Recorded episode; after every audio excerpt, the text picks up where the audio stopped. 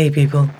Welcome to Accidental Gods, to the podcast where we still believe that another world is possible, and that if we all work together, there is time to create a future that we would be proud to leave to the generations that come after us. I'm Manda Scott, your guide and fellow traveller on this journey into possibility, and this is the fourth year of our now traditional winter solstice podcast get together in which Nathalie Nahai, Della Duncan, and I sit around our virtual Dark Nights fire to reflect on the podcasting year just gone and to explore what's changed for each of us since the last time the seeds of new beginnings were grounded in the heart of all that has passed. This is becoming one of the highlights of my podcasting year a chance to range far and wide and deep. In the company of two women whose podcasts always touch me deeply, and whose opinions on life, the universe, and everything are always inspiring and thought provoking and enlightening. And in case they're new to you, Della Duncan is a renegade economist based in the San Francisco Bay Area. She's a co host of the Upstream podcast a right livelihood coach, a faculty member at the California Institute of Integral Studies, a senior fellow at the London School of Economics, a founding member of the California Doughnut Economics Coalition that you'll hear a bit more about in the podcast, and the designer and co facilitator of the Cultivating Regenerative Livelihood course at Gaia Education. Nathalie Nahai's background in human behaviour, web design, and the arts offers a unique vantage point from which to examine the complex challenges we face today. Her best selling book, Webs of Influence The Psychology of Online Persuasion, has been adopted as the go to manual by business leaders and universities alike. And her new book, Business Unusual Values, Uncertainty, and the Psychology of Brand Resilience, has been described as one of the defining business books of our time. She's a behavioral science advisor and host of Nathalie Nahai in Conversation. And Nathalie helps clients, including Google, Accenture, Unilever, and Harvard Business Review, to ethically apply behavioral science principles to enhance their business. She's also the founder of Flourishing Futures Salon, a project that offers curated gastronomical gatherings that explore how we can thrive in these times of turbulence and change. And then, before we head into the conversation, I want to invite you to Dreaming Your Year Awake, which takes place on Sunday, the 7th of January. This is our chance really to delve deeply into the year that's gone and look ahead at how we want to shape our attention and intention for the year that's coming. After all the outward connectedness of the holiday season, this is a time to go inwards, to be kind to ourselves, to explore all that we can be and that we want to be. And this too is part of our accidental gods tradition.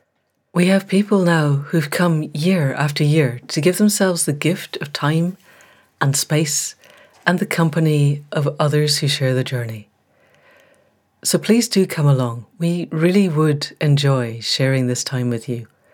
I've put a link in the show notes, and it's also on the website accidentalgods.life under the Gatherings tab. And now, people of the podcast, please welcome Della Duncan of the Upstream podcast and Nathalie Nahai, host of Nathalie Nahai in Conversation, and me, as we reflect on the year that's gone and bring each other gifts for the year ahead. All right. Well, welcome. So good to be in conversation with you two and, and happy December solstice. Uh, let let us start with some introductions. This is our is this our third year that we've been doing this together? I think so. Um, yeah. So you know, who are you in this moment as we join together today? Fourth. It is our fourth. Yeah. yeah. yeah. It's definitely a tradition by now. It is a tradition. So, a solstice tradition, the three of us gathering Let us begin with our introductions and also a little of our year in review. So, what has happened for you on your podcast and in your life? What highlights, what themes, and perhaps what insights? So, Manda, can I turn to you first? Thank you. Yes. All right. So, I'm Manda Scott. I'm host of the Accidental Gods podcast and also a novelist. And this year, this year has been the year of editing for me. I, I just so we're recording at the beginning of December, and I handed in at ten thirty yesterday morning, um, having written forty thousand words since October fifteenth. So it's been a really big burn, and this is this is my novel. I used to write historical novels. This is a novel of trying to take where we are, and where we are is a changing space, and has been. It's, it's two and a half years writing this novel, and the world has changed a lot since then. It it was set when I first started writing twenty one it was set in 2023, which was the far distant future. And by the time it comes out, it'll be, you know, an alternative history. So there's nothing one can do about that. But it's been a really interesting experience of trying to write a way forward that works to a future that we would be proud to leave behind. Because it's hard. I've been realizing getting all the nuts and bolts of the things that all three of us talk about in our podcasts, and I have been listening manically to podcasts, bringing in ideas, talking to people, how to weave all those together in a coherent narrative that doesn't just talk to our echo chamber, but talks to, you know, the people who still seem to think that business as usual is an option has been interesting. And I think so I think for me the big themes of the year have been the understanding of how fast we're heading for the cliff, that much faster than I thought, of seeing tipping points happen that I didn't think would happen in my lifetime and and they just rolled past this year, of realizing how close we are to the edge of AI. You know, we had the Eliezer Yudkowsky podcast on Bankless back in April, but then we had Mo Gawdat on um, what is it, Diary of a CEO, and then um, Mustafa Suleyman on the Center for Humane Technology. I will remember its name in a minute. Your undivided attention, and then all of that. You know, Biden Biden producing an executive order of 800 pages. That when I started writing, I had a few friends on the fringes of tech going, AI is going to be an issue, guys. And we were going, oh, really? Okay. And now it's here. So that's been big. Um, and personally, I had I had COVID. I lost a couple of months to COVID, um, and my dog died in January. And I am obsessively looking for a puppy. So there's a bit of me that's still planning ahead for the world where it'll be worth having a puppy and and you know it'll survive and all of that sort of stuff and the rest of me is looking at a world where modernity is in breakdown and i have no idea what replaces it so that's me Thank over you. to nathalie i guess yeah nathalie what about you so this year has been a turbulent year and it started out in quite a ceremonial space in a way um, I was down in in Invercombe, reconnecting with nature after what had been a very tech intensive time. And one of the things that I've really noticed in an embodied way, more than just in a theoretical way, is quite how entangled everything is. Um, and it's it's a funny, well, not funny as in haha, but funny as in curious to watch the ways in which decisions that feel far away impact us in very close quarters. So, for instance, all of the technology disruptions, AI, I know quite a lot of people who at the beginning of this year were laying off employees and outsourcing their functions to ChatGPT. And that was in its earlier iteration, never mind the things it can do now. Um, companies uh, changing their tactics, firing staff, people realizing that actually, if they're going to get anywhere, there needs to be greater sense of collaboration, community resilience. So there's just been a lot of change, certainly in the in the kind of fields that I'm working in, that have pointed towards kind of a depending on the, the perspective, an opening up of the fact that things are different and they're not going back. And on the flip side, this kind of helplessness of, well, f- if it's this bad, we're just going to double down on whatever we were doing before and just pretend it's not happening. And so there's this really curious thing where there's there's this, this turbocharging of people coming together. I went to the Planet Local Summit in Bristol a few months ago, which was one of the most extraordinarily uplifting gathering of people that I have ever encountered. And it was so vital and and joyful and robust and it, it made visible communities of people who are doing work in complementary spaces, I suppose, in different parts of the world, and realizing that there is a huge movement with very many different faces working tirelessly. And I'm going to include within that practices for rest. So, modeling, not just like the burnout culture, but working and modeling tirelessly with conviction and all of the other stuff that's around to create lived realities of what we need to do in order for the future to be different, in order for these combinations of factors, you know, to be lived. And and so I've kind of gone on this sort of weird journey where I feel like I'm very much straddling what I still feel are kind of two separate worlds, although obviously they're not. And in a recent conversation with Jo Confino, he was saying, but they're not separate. This is also part of the shift we have to make, which I completely get. But it's quite hard to do practically between, let's say, the kind of corporate, um, extractive, uh, exponentially, um, like exponentially grow, or quote unquote, because we can't grow exponentially, but that's sort of that side of things. And the other side, which is kind of a human scale, human paced, reckoning with who it is that we want to be as a species, like these existential questions, stepping into a quality of presence that is harder and harder to access when we're completely plugged into our devices. So it's kind of like straddling these two worlds of of the system as it is now that we, you know, we I still have to pay my bills and my mortgage, and also the other side, which is okay, I'm going to hold my full moon music nights and I'm going to gather with my friends and I'm going to paint in my studio and my phone is going to be off and I'm going to sing music and I'm going to go spend some time in the forest and being able to hold both and because that's it's also that it's like how do you chart a path forward when you have to find a way to live in this complex fractured world and i think there's something in there around deepening one's roots or a practice certainly with relationships, community building is huge. Um, that I think has been a real lived somatic revelation to me this year of this is what it feels like to actually build resilience with other people, to come together um, and come away feeling connected and recharged in the face of unthinkable questions from AI to ecological disruption to, you know, do we have a future? Yeah, so that's kind of, and the guests on the podcast have reflected that, but I don't want to eat up too much more time. So, Della, I'd love to ask you the same question. What's your year looked like in terms of peaks and troughs and everything in between? Well, first, just to celebrate um, everything happening for you too, and as you're as you're sharing, I'm thinking of, you know, a metaphor of our livelihood gardens and the soil being our resilience and self care. So I'm happy to hear of the the singing and the painting and the the the, the puppy that's soon to come into your life. So all the ways that we're resourcing ourselves. And and something you said only around like community doing it together. I'm, I'm, thinking of that audre lorde quote about you know there is no liberation without community. So just hearing that to do this work in in in connection and relationship. So happy to hear of what's going on for you too um, for me, it's been a very full year on the podcast. I wrote down all of the conversations that we had had this year. And I say we because I am a co host along with Robert Raymond. So just want to acknowledge and appreciate him.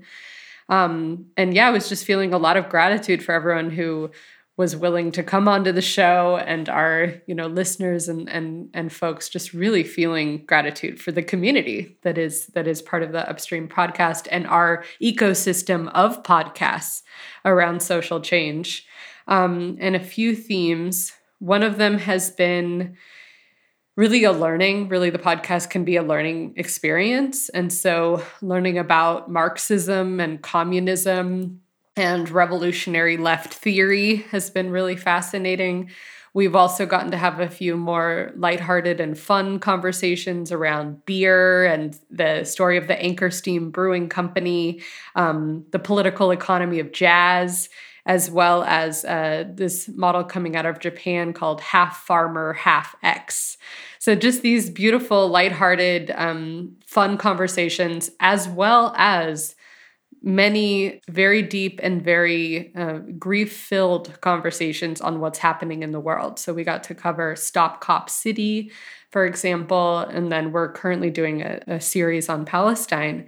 Um, so it's that you know balancing of evergreen and and learning. We also had a conversation on capitalist realism, for example, um, on the text "What is to be done" by Lenin. So it's like deep learning, but then also trying to be current and present with what's happening in the world and to honor that pain and move through that together in a way that is like how, what can we learn from what's happening right now and how can we contribute so I'd say those are some some elements of the year in review. Um, and with that, I'm going to hand over to you, Nathalie, for our uh, ritual of asking our beautiful questions.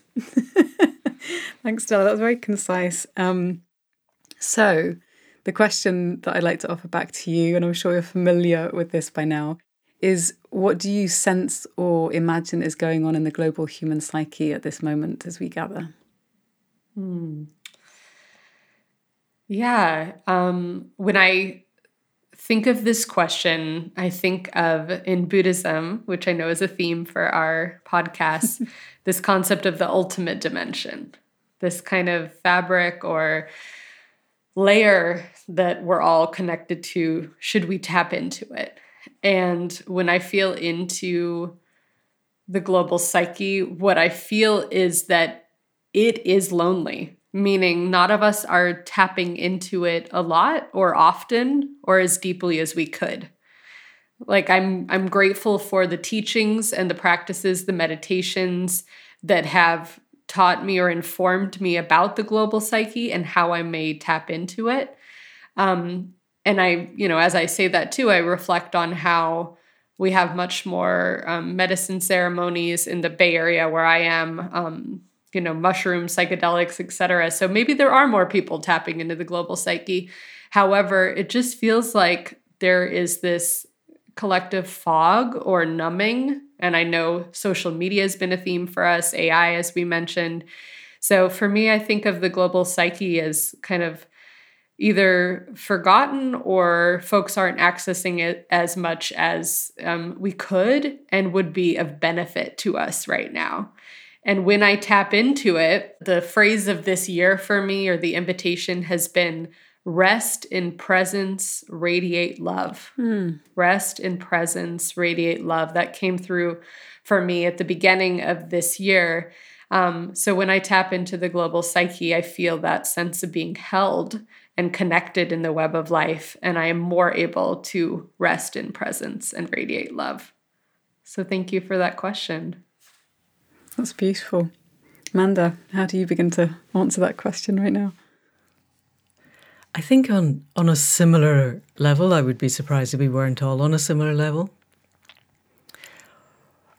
But I think one of the things that uh, feels different to this time last year for me is this what Della just said about connecting into the web of life. And what I've noticed with the people who come on the dreaming workshops and the accidental gods workshops is and perhaps this is because this is what I'm putting out in the world, but you know, 10 years ago, people were asking questions about their own lives. How can I find the perfect job? How can I find the perfect partner? Where do I live? And now they're asking, how do I connect to the web? And how do I find that place? And this is a phrase that I got from Della when we were at Schumacher together is that place where my the world's greatest need and my heart's deepest joy interact. Where does my heart deepest joy meet the world's greatest need? And people are really seeking that.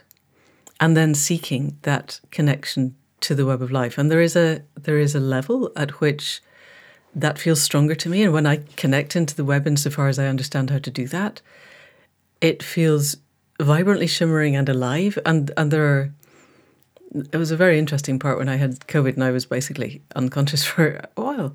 But I was doing I was doing work that I had never done before. I was meeting whatever we call the entities that connect with us that I had never met, who were inviting me to open in ways that I had never been open before. And it's it's been really transformative. And it feels as if when we step into that space and say, I am here, we're being met. Now, much more strongly than before. And I don't know if that's because I am in a different place or because the web is in a different place. But that feels, on one side, that feels really alive and potent and connected. And then on the other hand, I, I meet up quite often with a group of us who all teach shamanic stuff, and we meet up once every six weeks or so on Zoom. And we are beginning to feel, or I am beginning to feel, and they are saying yes with me, who knows, that there is that which is fed by our absolute loving life, the moment by moment being in love with the divine and allowing that to flow through us. And it compassion and connection all feed that. And there is that which is fed by grief and fear and despair. And I was really struck by something somebody said in one of Della's podcasts about um, that the capitalist system is the commodification of grief, hmm. and that it's it's accelerating. Where you know it is running for the the cliff edge in a way that you think this is psychopathy in action.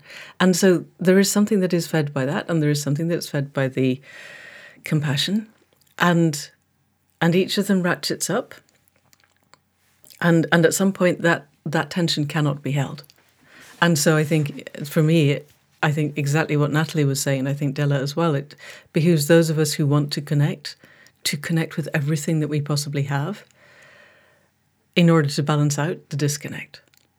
And final thing the, the other thing that, that has really struck me talking to Anna Lada and Len Murphy the concept of moving from a trauma culture which i would suggest is the commodification of grief to an initiation culture.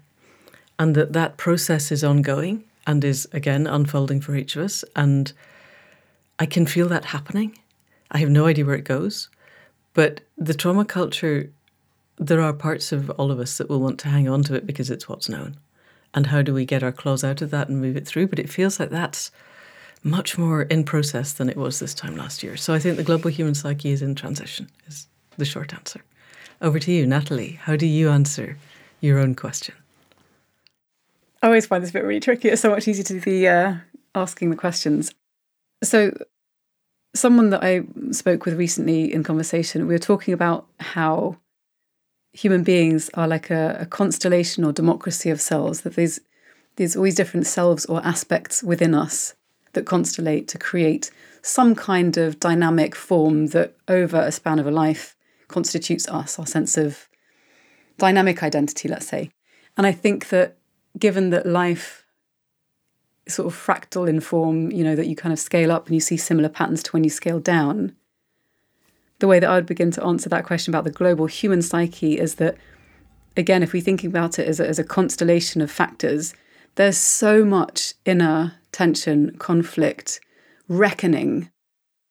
And I think my my feeling is, and it goes to your point about trauma and initiation, is that we're at this moment where it's becoming impossible, even for those who are lucky enough to be in well, lucky slash unlucky, enough to be in industrialized com- countries where we have greater protection for the time being from the worst effects of climate devastation or ecological disruption.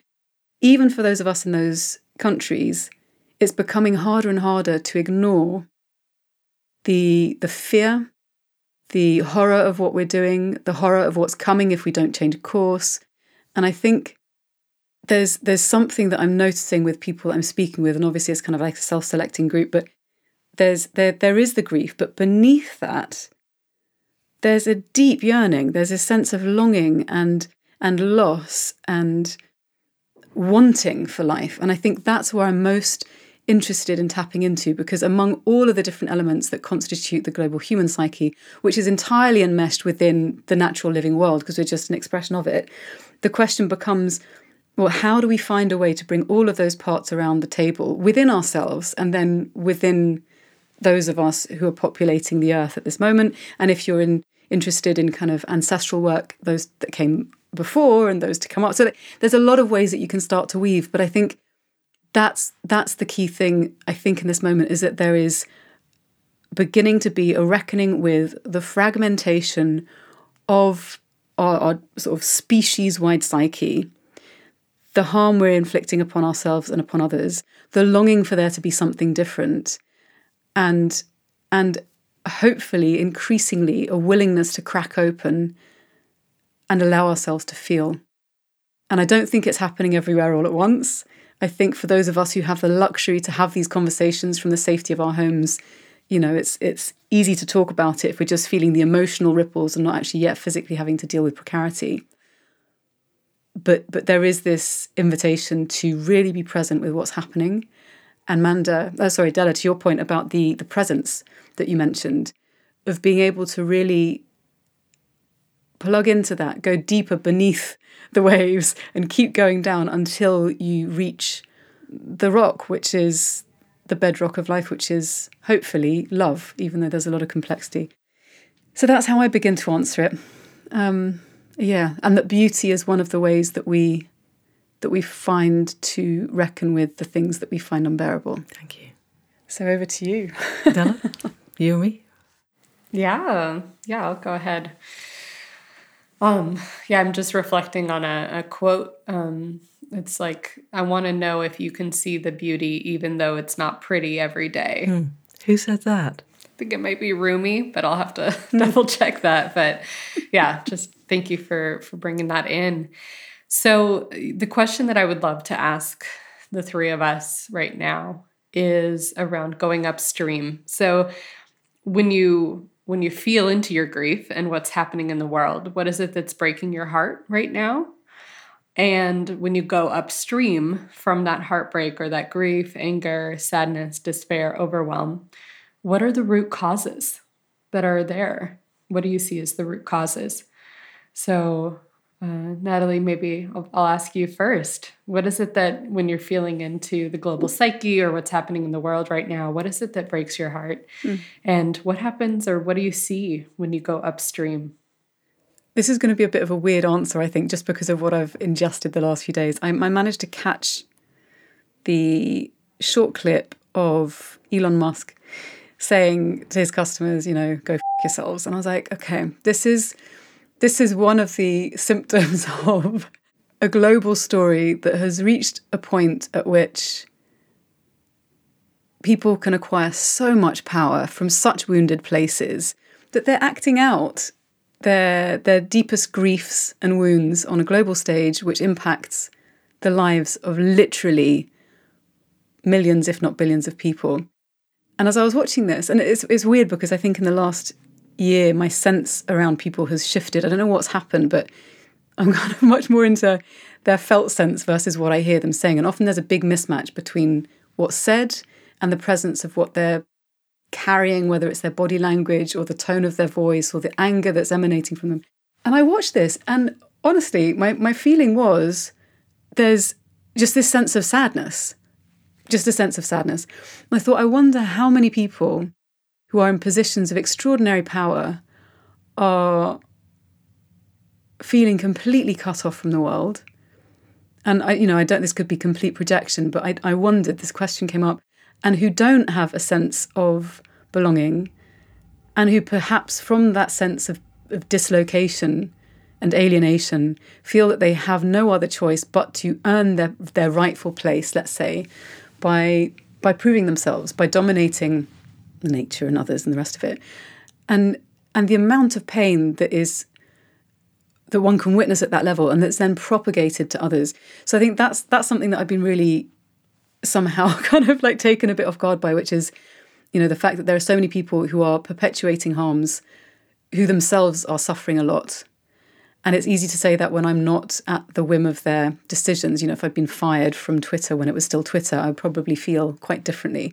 So again, you know, just naming the context.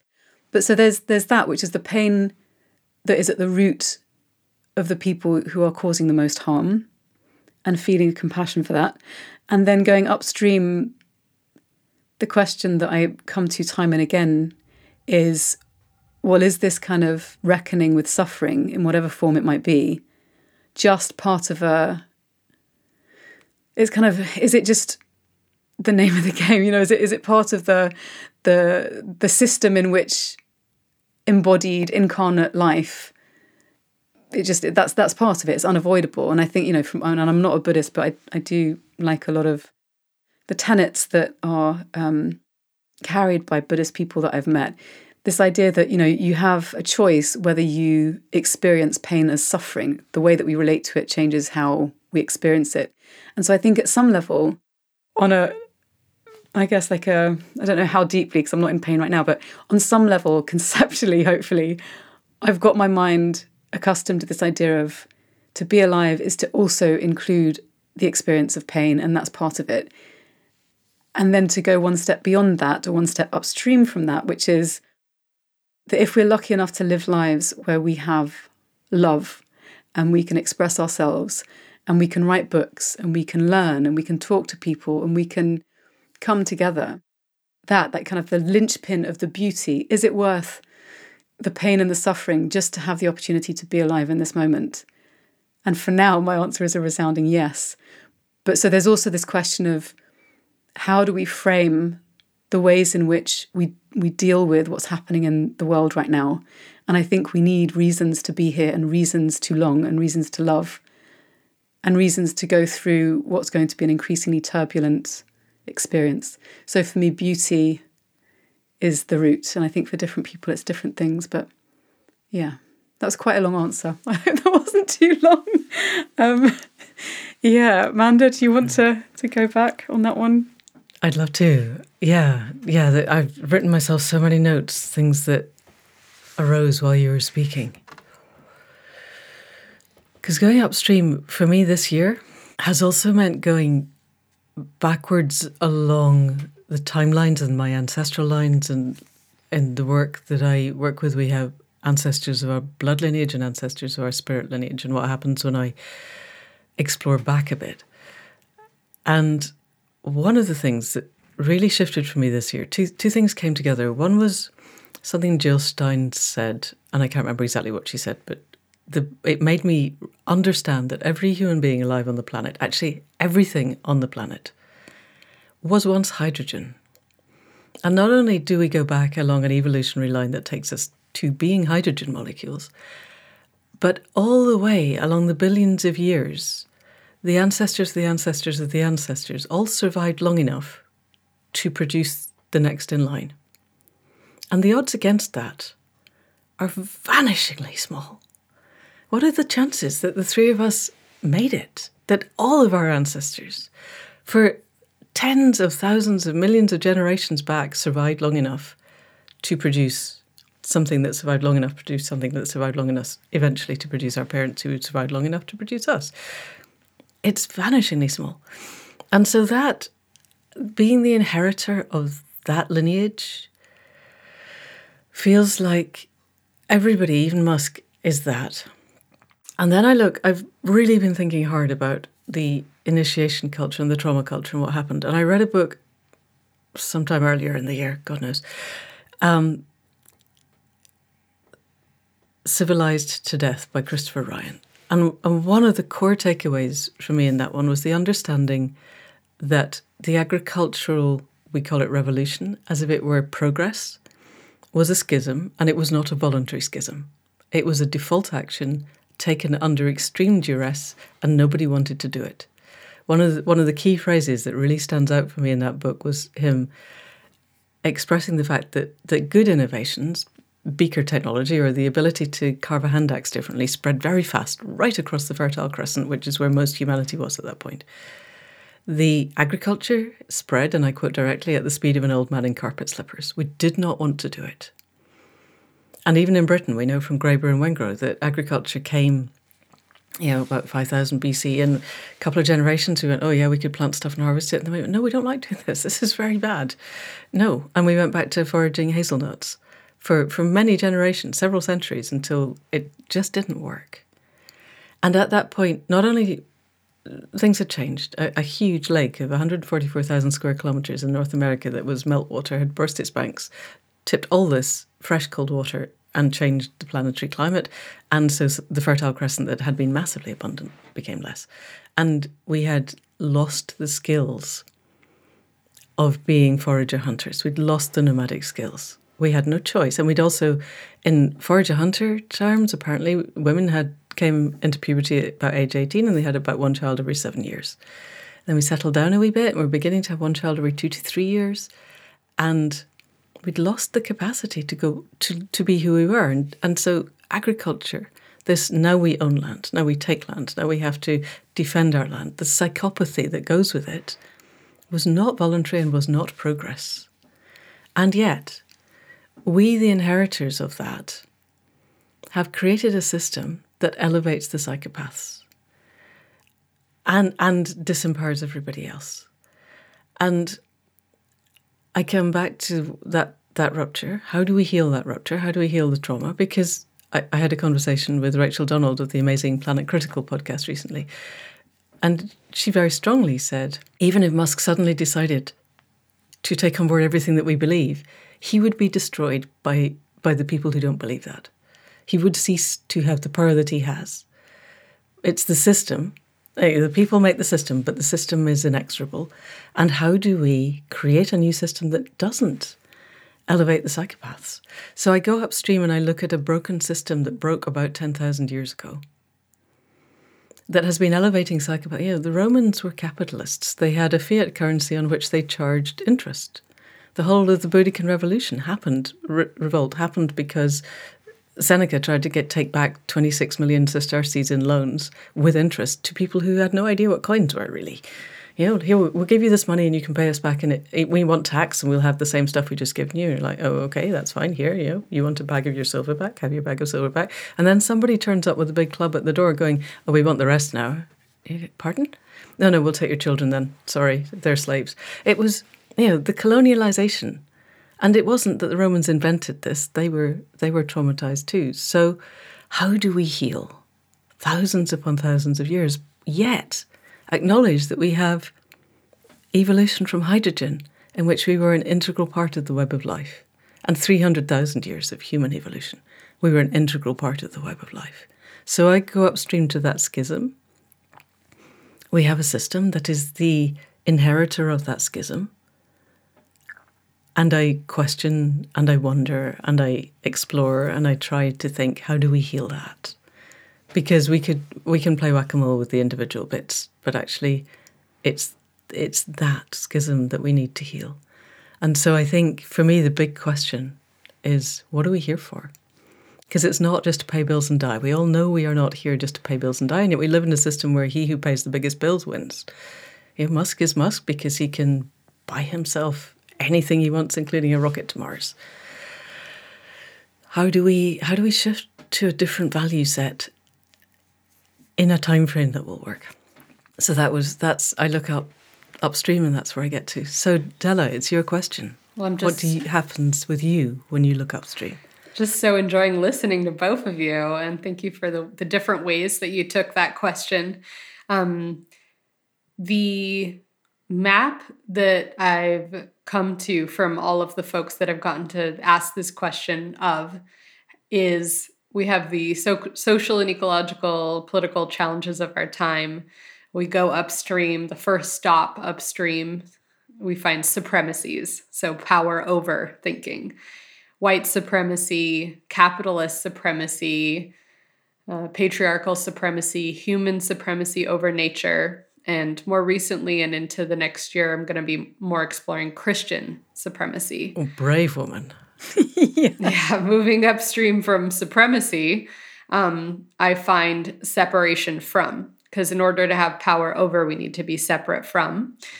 And so going upstream from that, it's really that concept of ourself, whether it's that small, isolated, rugged, individualistic sense of self or remembering ourselves to the web of life and a more ecological sense of self. And so then from that source point, we go back downstream and we have you know connection and solidarity and power with instead of power over and then ideally ecological and social thriving or well-being for people on the planet but this year one uh, metaphor that's come to me strongly in framing that differently comes from a quote that i heard from marianne williamson um, which is this idea that when we feel or believe that we are a wave in the ocean, we are small and afraid of all the other waves of being trampled and pummeled and we have to resource ourselves and build walls and, and, and arm ourselves and all of that. But when we see ourselves as a wave of the ocean we feel deeply interconnected and deeply powerful. So I've been reflecting on that and actually spending time with with the ocean and watching waves and just you know studying what does it mean to be a wave in the ocean and be a wave of the ocean. And just dropping that question in in my life like when am i feeling that? And whenever i'm feeling the scarcity or precariousness or anger or othering judgment it's usually a wave in the ocean instead of a wave of the ocean and a related anecdote or story that has also helped with that. Um, Ram Dass, who I've mentioned before in previous years, a great teacher.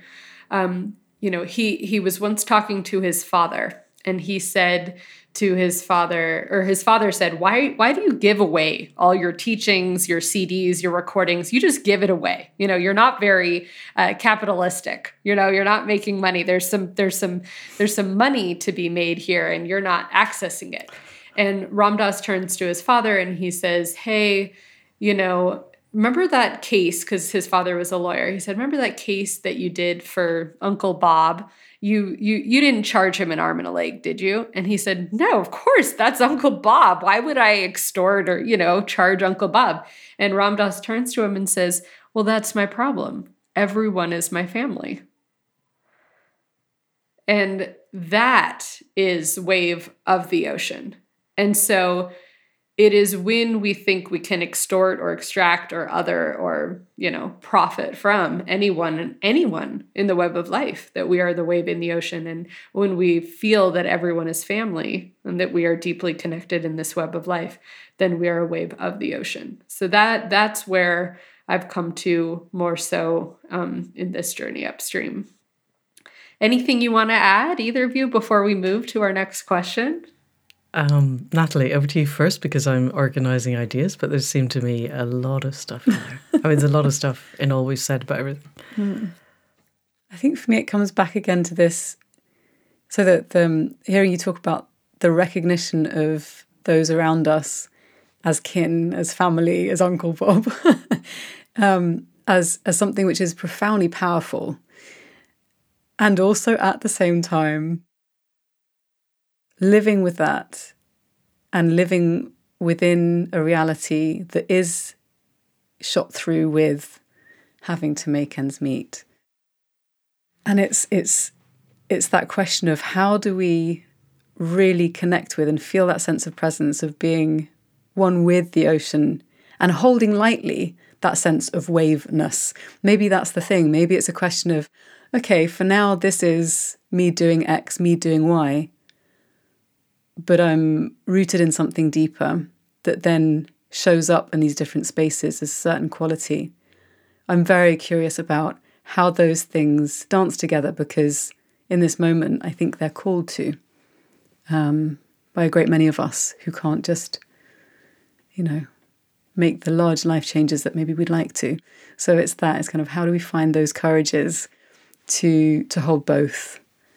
Um, and not lose sight of the, the being the wave of the ocean, seeing things lightly, I think. Manda, what were you going to add to, to Della's beautiful, poetic answer to that question?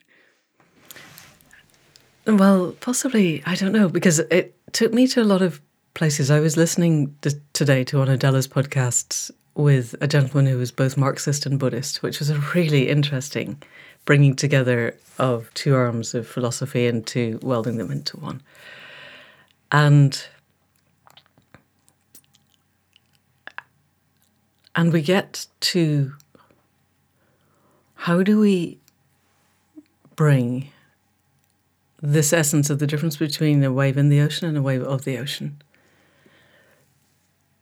in, into our reality because I, I think it's really easy for it to be an idea and living it is really hard. And living it for me, insofar as I can, and I have an extraordinarily privileged lifestyle because I get to sit here and write books, which is the best thing the world has ever done, and then I get to make podcasts, which is the second best thing the world has ever done, and and I get to you know walk up the hill, and at the moment, my level of privilege is huge, and I turn that into inwards in an attempt to be available for the web of life in whatever way it wants to express. And I have a really profoundly deep felt sense that the way forward is in us evolving consciously to the point where everyone can do that. And then I spoke to Rachel Donald in a podcast that'll be out before this is out. And then I listened to the gentleman on Nathalie's uh, on Della's podcast, and both of them were absolutely adamant there is needs to be a violent wing uh, in order that the pacifist wing can make difference. And it breaks my head in very big ways of that, but that's the old paradigm. Guys, that's not, that is not being a wave of the ocean. And I can hear the arg- arguments of that, and they're perfectly logical, and I can see exactly where it's coming from, and I can see exactly where it goes, and I think where it goes is off the edge of the cliff. And so I, so I love that metaphor, and I, I get to, it is urgent now that we find ways to make that real for people because for most of the people I bump up against in my everyday life, it's not even it's not even on their radar. Never mind becoming real. And even the people who want it to be real, it's an idea that's somewhere out here. It's not an embodied reality of this is how I live my life. And how do we what's the actual practical? How do we make that happen? I don't and I don't have an answer for that. Just it just arose as this huge Yes, yes, you're right. And this is urgent now. This is really urgent. So it wasn't probably as poetic as you were hoping, Nathalie. It's much more we need we need conscious evolution and we need it yesterday. But I think also it points towards something very tangible. And again, this is this kind of this is something I've been thinking about a lot. You're talking both of you have talked about being in the service to life and to the flourishing of life. And I think one of the things that I hear a lot spoken about, obviously about community and the rest of it, is these ideas about what we can do, or these ideas about how we might be able to be. And the practical realities might be something like bartering, sharing your resources, meeting up on a regular basis without your phone so that you feel that you're in community with people, making space for grief, being in ceremony, um, you know, shopping at the local uh, the local food store that supports community assisted agriculture, if that's something that's available to you. I think there are lots of small practical things that don't require huge behavioural shifts that are the the the forebears of is that a word even? Like that it's kind of like it's the wave before the swell. It's like the the ripples that then emerge into something else because they are ways in which to tap into a different kind of power. And and that like the um, like at the four moon music nights the gathering and the singing together always leads to someone sharing something that was heavy on their heart and when they leave the the evening we all feel better for having shared a variety of different feelings without having to fix anything. That's modeling a different system. It's not the kind of you're ill let's fix it. So there's i think there are lots of small practical tangible things we can do and things that we need to ward against. Like for example, I was interviewing Brett Scott, who wrote this book called Cloud Money, talking about resisting the cashless society because we need to have options. And if you suddenly create a system in which everyone is forced into digital um, you know, channels. A friend of mine wanted to go to a punk music night. This is in Barcelona last week. They denied him entry. In a punk music night, they said, well, you have to use your phone to scan the QR code. He's like, but this is a punk music night, you do realize the legacy and the culture of what. So it's it's these acts of resistance while living into those qualities that you want to see in the world. But you have to start from a small, localized space, and if you do that, then big changes can happen because then it feels possible. And I think that's the big thing. It's how does the small action connect to a felt sense of what it could be like and that sense of empowerment with that then has an impact on our imaginaries to be able to conceive of a bigger system and a bigger system that is connected to those specific ways of living. So I think starting small is is one of the ways in which we can do that. And then Della, uh, have you got a, a response to a response? But have you got anything else that you wanted to say? Because I think that's this is taking us in a really generative conversation. So just there. Well, well, what I was going to share was, you know, knowing where we're headed in your question of theory of change. I think it feels natural coming after the upstream question because it's like you're right, Manda, that when you go upstream and you get this root cause, you know, understanding, you can't just stay there, right? You have to then go back downstream and enact the changes that Nathalie is saying, but also Manda, you're like, how do we actually do this? So I think that's actually like a, a natural journey. Shall I ask my question now then? I'll ask you first. Yeah, yeah, go ahead and ask your question. I think they're connected. Okay, because you're segueing into it. Alrighty, so so the question that I've evolved quite recently on on my podcast just because I really want to, I, I think asking questions is a political act, and there are times when this needs to be asked. So, my question was and is how long do you think we've got? And what is your theory of change? So, Della, let's come straight back to you with that question. Great. Yes. So when you ask, so two questions, right? How, do, how long do I think we got? And then what is theory of change? The first question, I immediately hear Martin Shaw saying, when we claim doom over Earth, when we claim that Earth is doom, doomed, it's like we've walked out of the movie 15 minutes early. Hmm. And we could weave our grief to something other than that. We could weave it to possibility. And one of the greatest insights from this year on the podcast came from Jenny Odell, author of How to Do Nothing and Saving Time. And in that, she oh, invited this other way of thinking about time. This she she exposed to me the ways that we think time is linear and that it's marching in a particular direction. Hmm. Like climate change parts per million is just going up and we all see that graph of the exponential curve there's so many exponential curves that i have really become aware that i see in my mind and she gave this invitation to say you know let's say you have a conversation with a friend tomorrow you could absolutely plan what what do i want to say what is it that feels important how do i feel going into it but when you're in that conversation anything could happen. That person could be really receptive, they could be resistant, you could come to somewhere else, it could change directions, it could implode, it could connect. Like you have no idea. And so the idea that we we think we have a, a sense of what's happening, um, but to weave our grief to possibility is to entertain it might not go that way. And in fact, it could be otherwise. Hmm. Uh, so to be open to uncertainty and to the unexpected and and this also came for me through Charles Eisenstein wrote an essay recently saying, you know, could Israel Palestine be um, the fulcrum that turns the whole world towards decolonization and peace and, and harmony? And I was like, whoa, because again, I was seeing a march of progress that was just horrible, right? Mm. And like, what mm. if, right? What would bravery, mm. courage, and and total a shift in in what's happening look and feel like? So I just that's my uh, sense for that that question. Um, how long do I think we've got? Kind of dodging the question in a way.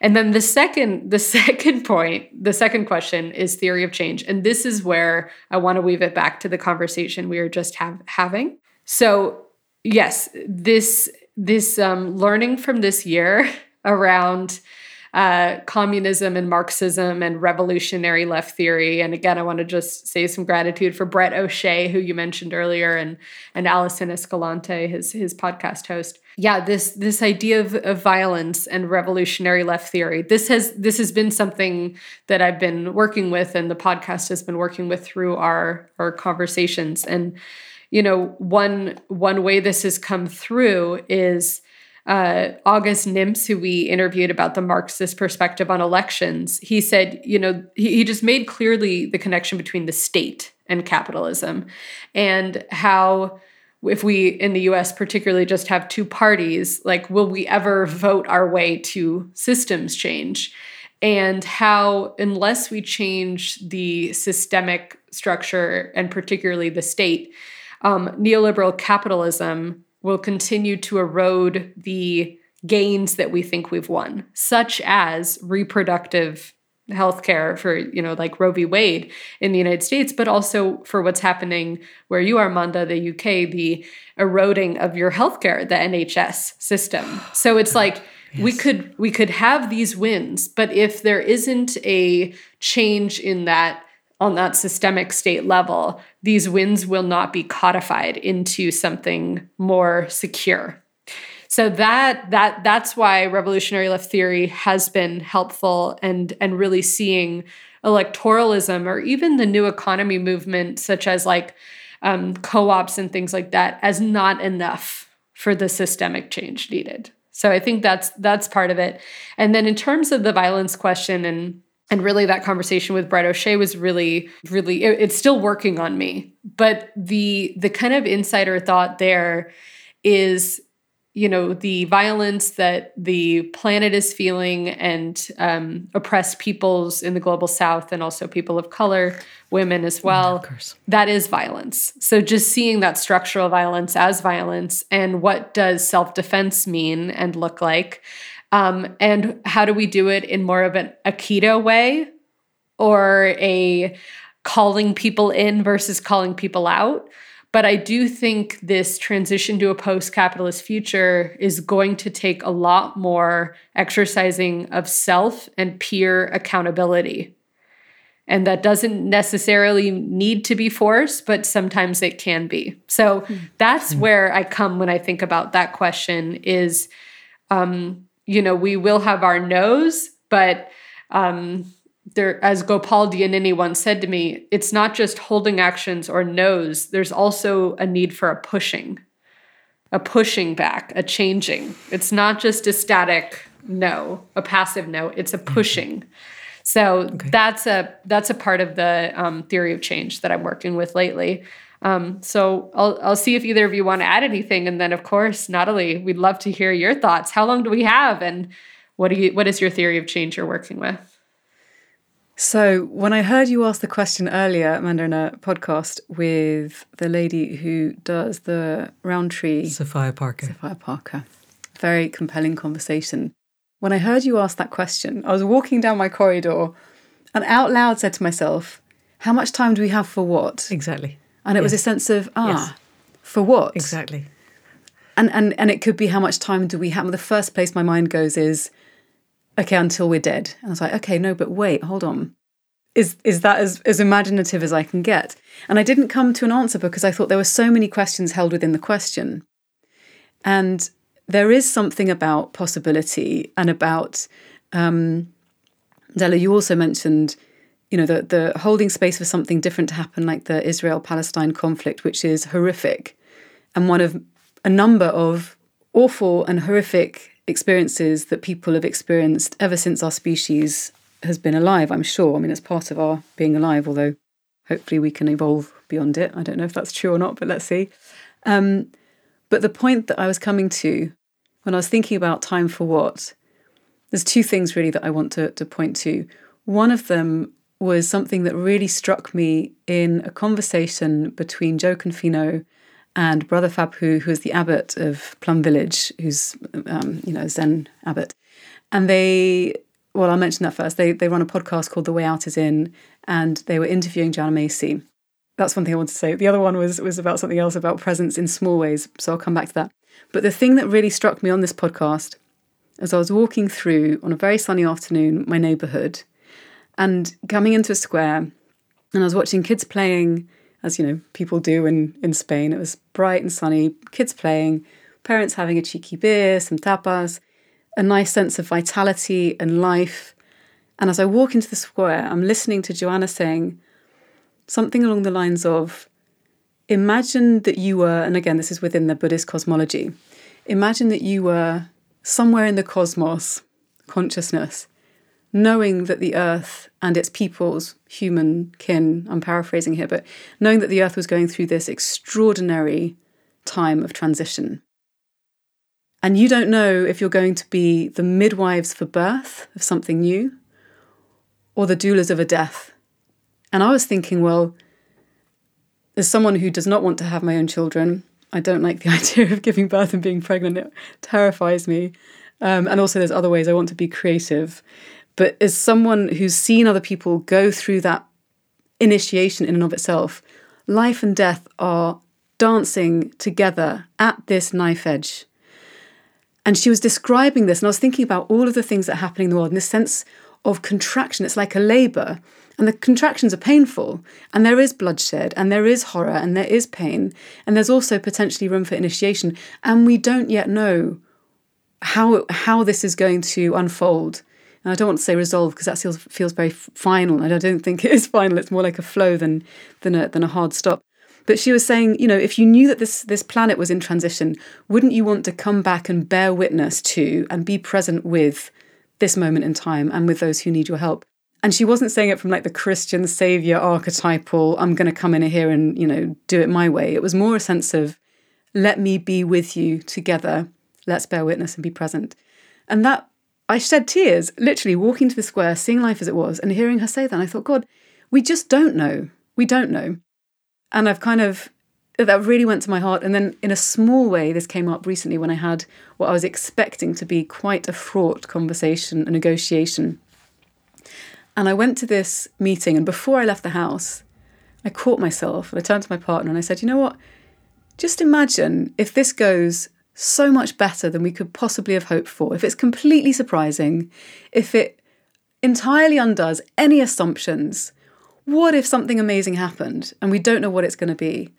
And so I held that in my mind. I was like, we're going to stand here and we're going to just think into that and we're just going to go and see what happens. And I'm not, you know, I don't like negotiations. I go in quite defensive. That's kind of, I guess, a relic of how I've been raised. And we went. And the conversation was extraordinary and unexpected and new connections were made in the most remarkable ways. Within the first few sentences, and this was like a financial negotiation, we were talking about regenerative agriculture. We were talking about retreats up in the mountains. It's like, how? Like, where does this different energy? Yeah, totally different energy. Um, and so, to the point around systems change or theory of change, I'm always mindful, and I do have this schism within me, and it's an interesting kind of dynamic to dance between because it's quite tense at times on the one hand, I have the lived experience of what it is when you show up to something with a different quality of presence, knowing that you could be entirely um, surprised by something extraordinary. And at the same time, I know that horrors happen. Sometimes they're completely arbitrary, non personal. And this is also the nature of the reality in which we exist. And so it's kind of holding those things together but I think the theory of change that I've most been struck by this year when I've when I've interviewed, and this will come out in the new season of the podcast, people like Patricia Miguel Viveros, who's working in Mexico with women who've ex- who've experienced extraordinary traumas, and she's dancing them back into relationship with their bodies and with nature. Extraordinary work. Or, um, you know, people like Michael Shuman, who in the States is talking all about local economies. He's managed to change laws to help people to crowdfund local startups. Or people like Darcia Narvaez, who talks about the evolved nest. So, neurobiologically, the impacts of creating cultures that support children that you see much more present in global southern countries mm. and cultures. So, there's there's all these pockets and theories of change that together create a constellated effect of what we can do when we bring our hearts and minds together. Um, and so that I'm I'm I am hopeful. I am hopeful. And Manda, before you begin, you know, one thing that uh, Nathalie mentioned that um, it brought something up in me from your podcast with Sophia is the Meg Wheatley two loop theory, right? Where the the idea of the um, the midwife or the person laying something to rest, um, and whether that's separate or both and. Loop one, loop two. Yeah. yeah. So I don't know, Manda, if you could if you could just share that since that was part of your conversation that um, resonated with something that Nathalie was saying. Well, if it's resonating with you, you share it because go with it. Yeah, stay with it. It's fine. Go. Yes. So in your conversation with Sophia, you um, she brought up Meg Wheatley and two loop theory, which is this idea that instead of is is the system dying or is something being born, she framed it as both loops are happening simultaneously um, at the same time. So just two realities present in in the same time. Yeah. Because that's the point of the question is how long do you think we've got and to what is not defined? That's that's why I asked that question. What's really interesting is where that takes people. Um, because we do live in this moment that is exactly a death and a birth. The, the earth, you know, people talk about saving the earth, and everybody says the earth will continue. We may, you know, achieve the extinction of 95% of all life if we really work at it, and we're doing quite well at the moment. Um, and it's not going to be the, the, the hairless pink bipeds that keep going. It'll be, the, you know, the amoebas in the bottom of the Marianas Trench that take over and some of the life in the soil and things like that. But you know, the earth will keep going. Something will evolve. But but I keep coming back to we're in a complex system, not a complicated one.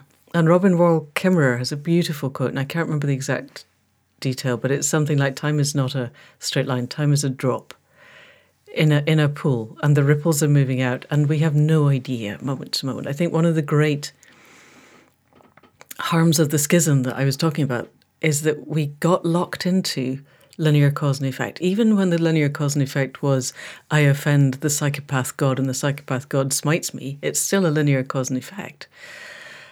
Whereas when we are connected to the web of life, all we need to do is ask, What do you want of me? and let the broader web worry about the cause and effect. And I just do what I'm asked to do to the best of my ability.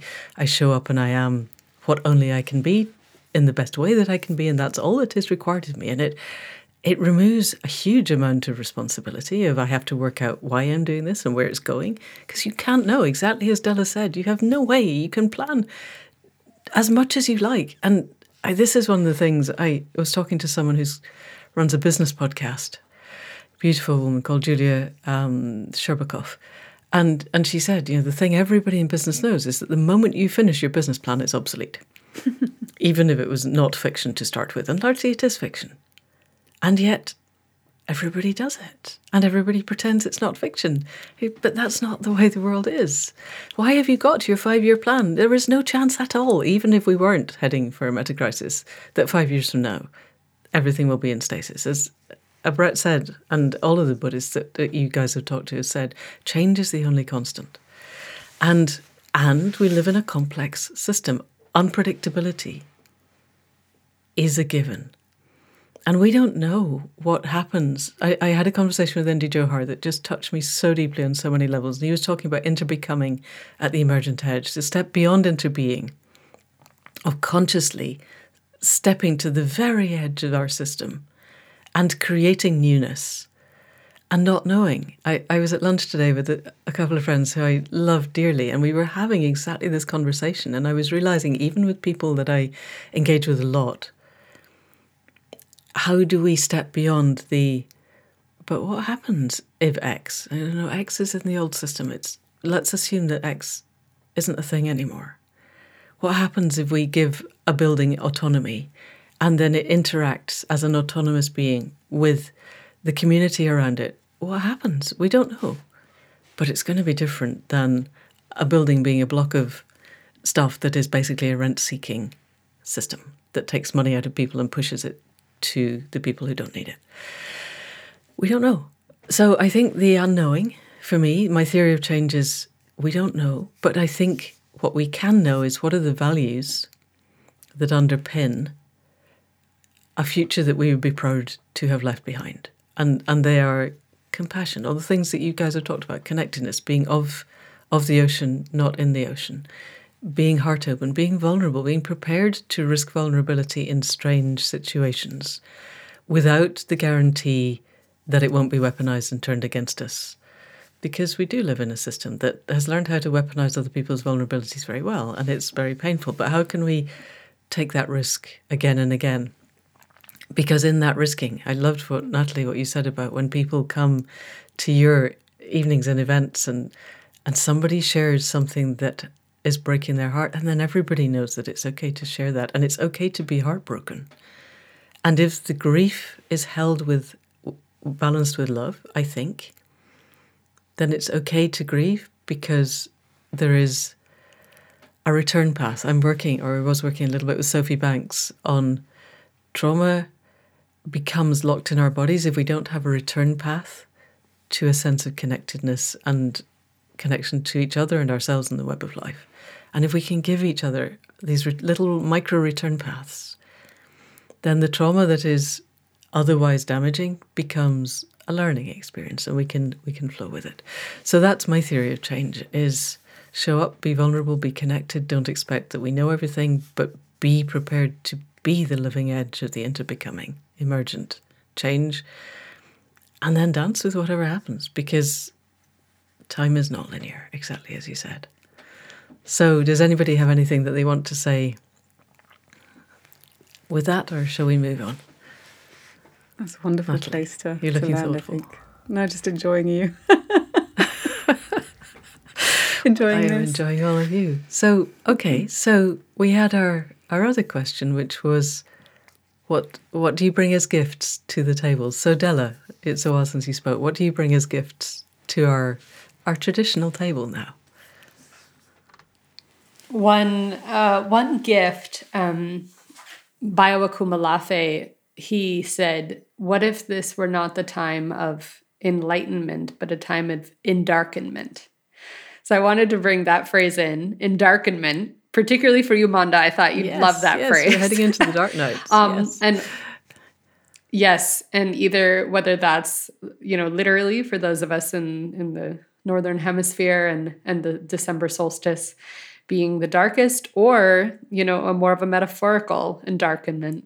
Um, you know what would it mean to as we're all sharing uh, to tap into the world's pain, or and and to do that together, right? You don't have to do that work alone. You can be in ritual or ceremony or in in in sacred space to do that. But I do think our work that reconnects or our grief rituals um, really will serve us in this time um, and can allow us to move not you know to transform our grief anger sadness and despair into inspired collaborative action so a time of endarkenment is one offering coming again from Bayo Akomolafe. Um, I want to say the quote that I shared earlier, but correctly attribute it. so it's actually Oriah Mountain Dreamer from a beautiful poem called The Invitation. And the quote is I want to know if you can see the beauty, even when it's not pretty every day. I want to know if you can see the beauty and source your life from its presence. So that would be the the offering, particularly for you, Nathalie, who brought in beauty many times through your shares. So just you know, may we all uh, tap into beauty um, in in wherever we find it, wherever we can presence it. Um, and then the other kind of uh, gift for the next year in the California or the Doughnut economics model has been another kind of theory of change in terms of changing the goal of the system, right? Uh, Kate Raworth and the and the Doughnut economics team are really doing this work all over the world, and this past year have gotten a real uh, strong yes and encouragement from the universe to um, bring the Doughnut more into form, and so. Uh, myself and a few other volunteers collective we founded the california Doughnut economics coalition. And we just got a large grant that you know to be really honest we didn't even seek out. It really came to us. I mean this is the universe saying yes continue this work. This feels good and important. So in the next year we're doing the work to become a uh, a nonprofit actually a worker self-directed nonprofit you know using sociocracy pay equality things like that but also um, hiring for many positions. So, offering many different plants for different people's livelihood gardens. So, I feel very grateful to have gotten to do that work with this group and do this work very slowly and intentionally, really living in alignment with the new economy principles and practices, and then giving that gift in 2024 you know to california but uh, of course as part of a larger movement to really change the goal of our economic systems to well-being for people on the planet so that's another gift for this year Amazing. Gosh, thank you. Yay, profusion of gifts. It's a Yes. stocking filler. You've got like all of these amazing things. So, Nathalie, what would you bring to the table? So, a few things. One thing that was so enriching for me this year that I think would be amazing for people to check out if they want to is the Planet Local Summit, run in collaboration with Local Futures, which was established by Helena Norberg Hodge. Check out those different projects. Absolutely extraordinary. And if you, I think the videos from the summit are now on YouTube. So if you feel even remotely interested, people like Bayo Akomolafe, um, Michael Shuman, Darcia Narvaez, they, Lent they were all there. Jeremy Lent was there. And Actually, Rupert Charles was there. Eisenstein, Rupert Read. Um, it was basically, you know, and also um, Iain McGilchrist, um, Ros Watts. Like, I mean, it was just, it was a who's who of extraordinary people. And and a lot of unsung heroes as well who were there with with generosity and, and you know vim and vigor. So definitely check those out. The other thing that I think that I mentioned earlier that had a big impact on me was this interview. So the Way Out is In podcast, and the episode was number twelve. It was grief and joy on a planet in crisis. Joanna Macy on the best time to be alive. So check that out. And then when I was um, spending more time in London two years ago, up until present day, I set up kind of a, a friend's salon called Flourishing Futures Salon, which is just an intimate, curated dinner of about eight people in a house. And and it's become something which has in- increasingly been like tapping me on the shoulder. And so, anyway, I've decided to take it live and make it available to more folks. And it explores what it means to flourish in a time of turbulence and change and aims to bring people from different disciplines together physically in a room in a gastronomical gathering over great wine to dialogue in a facilitated, robust, and hopefully life affirming way. So, um, if that strikes your fancy, that's ffsalons.com yeah, those those are my gifts for this year. Amanda, how about you? What are your gifts? Um, well, I at some point very soon, I'm going to send you both a copy of the book. Um, probably a, a an unbound book proof and advanced reading copy. Definitely, Amazing. I had hoped to have it by now. I was going to hold one up and go look book, but not quite yet. and similar to Della, I wanted to offer you because we are all in the northern hemisphere, and actually, I recorded it, the southern the the longest sun is an important solstice too, and the people in the southern hemisphere are doing that. And I have a recording that I made at our summer solstice. So if people listening are in the in the southern hemisphere, um, I can send a link to you guys. You can put it on your various things so that because it feels to me really important, really important that as we connect to the web of life, that we connect to the land that we're on. So I wanted to give for you guys, I wanted to light you a virtual fire for you to sit with at the darkest night because part of the ritual of sitting with a flame as the nights are darkest goes back beyond time immemorial. It goes back to the point where we learned how to sit with the flame, and possibly even before that. The the passage tombs in Ireland. One of the virtual things I would love to give you guys is the chance to go into the passage tombs. Have either of you been? Mm-mm. No, pre um, Paleolithic. I think certainly many thousands of years ago, these stone structures were built that are still watertight in Ireland, and they it's a bit it's a bit like an igloo in that except you go in a quite a long tunnel and then there's the the dome, and it has a light box that is oriented to the rising of the winter solstice sun. And for three days, either side of the winter solstice, provided it's not cloudy, the light and they they replicate it because it's booked up for about 30 years in advance for people it takes six people in there but they replicate it. And it, and the light comes across and it starts like a, it's a hairline of light and it gradually gets wider and then it goes away again to be a hairline. And you're in a womb like structure. You're in absolute darkness with the stone all around you and the earth beneath. And then this light comes in and broadens and narrows again. And it's even when you know it's electric light and it's not anywhere near the winter solstice, it's an extraordinary and moving and visceral experience of connectedness to the earth and the fire and to everything that matters. So I wanted to to give you that sense and, and a little lit fire. And then as you were talking, I, I did a podcast recently with a gentleman called Hugo Spowers who has set up a company called Riversimple Movement and they're making hydrogen cell cars. They want to make personal transport not involve rare earths and, and certainly not fossil fuels.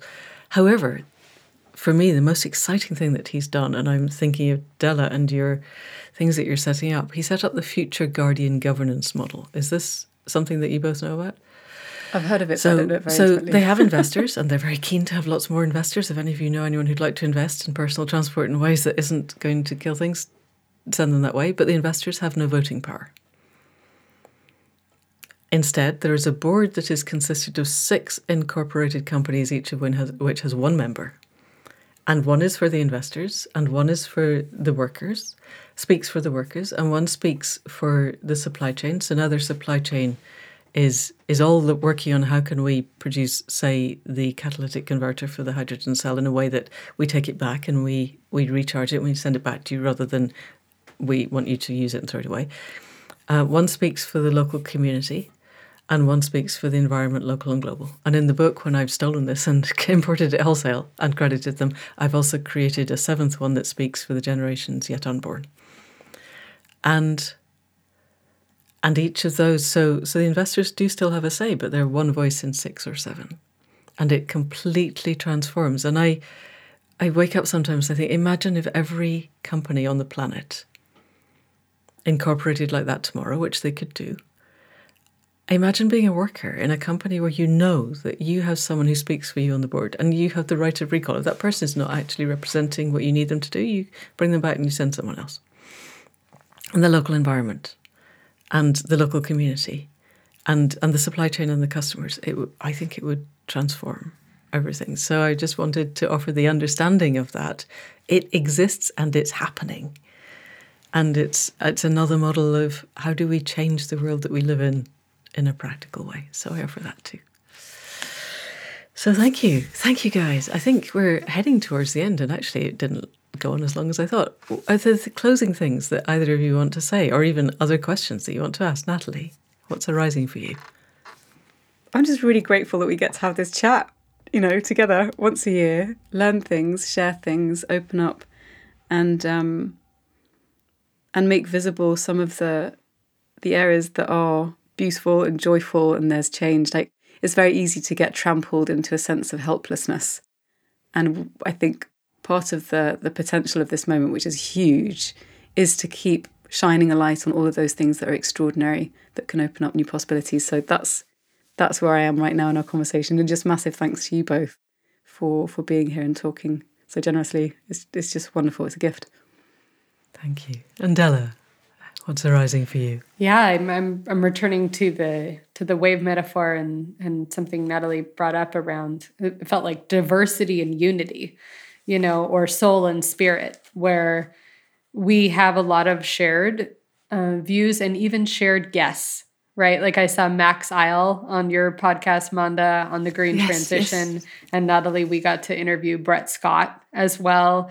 Um, mm-hmm. And then a lot of folks that you mentioned in the Planet Local Summit, um, we both have gotten to speak with, and of course Joanna Macy being such a such a mentor and guide, and so that that kind of unity and yet diversity in terms of you know what are the questions that are alive for each of us, what are the insights that have impacted us, where we are in the world, right? Like our experience, our locations. I'm just appreciating the diversity and unity of um, of each of us and and where we are in the world. And and yeah feeling gratitude for that and i think yeah that um, in the metaphor of the ocean it'd be like you know the wave is the expression of the individuality the uniqueness maybe the soul but when you go under the water and i'm i'm reminded and you even brought this up you went under the water you took us to the rocks which you said were love when I go under the water from like scuba diving or snorkeling, there's such a peace. There's a presence. There's a calmness, mm. no matter how choppy and wavy things are above. And so, yeah, just returning again to that resting in presence and radiating love and could be in conversation with you both and sitting around the fire together, metaphorical, virtual, etc., for a long time. So wishing you well on the solstice and beyond, and all of your listeners, all of everyone listening, may this conversation be a benefit to the web of life. Yeah. Yay. Thank you. Thank you. And the one thing I wanted to give you both that I didn't include there was puppy breath. I am so hoping to. Puppy breath is the best scent. It's it's just magic, and if you could bottle it and give it to everybody, the world would be peaceful within minutes. Puppy so I'm just breath. sending you puppy breath as well because it's very special and it doesn't last very long, and it's it's just grand. So there we go. And that's it for another week, and for this year's three-way conversation around the fire. There's a meditation which we did separately, which will follow on from this. So if you're driving or operating heavy machinery or any of those things, please wait and listen to it when you have time for yourself. When you can switch off all the lights, light a candle if you want to, and sit with the dark of the dark nights and that sense of reflectedness and going inwards. Because, as Nathalie said, the way out is in. And we have a link to that podcast too in the show notes. So, huge thanks to Nathalie and Della for another regenerative, regenerating, inspiring, thought provoking, and heartwarming conversation. I so enjoy the chance to catch up with people who really get it, where we can share ideas and explore where they lead to, say the things that we don't get to say in our other podcasts, and just hang out. It's fun. And in the few hours since we recorded that, I now have a link for the book, Any Human Power, the novel that I have been talking about in this podcast since the summer solstice of 2021, so two and a half years. I will put that link also in the show notes. It's due for release 16th of May next year, but you can pre order it, and the link tree takes you to various places. So head off and find that too. And that apart, we will be back next week with another conversation. Huge thanks this week to Caro C, not only for the music at the head and foot, but also for the production. Thanks to Anne Thomas for the transcripts. Thanks to Faith Tilleray for the website and all of the conversations that keep us moving forward. And as ever, an enormous thanks to you for joining us around our solstice fire. And if you know of anybody else who wants to reflect on the way the year has gone and look ahead to the way the year could be, send them this link and remind them about dreaming your year awake on the 7th of January. And that's it for now. See you next week. Thank you and goodbye.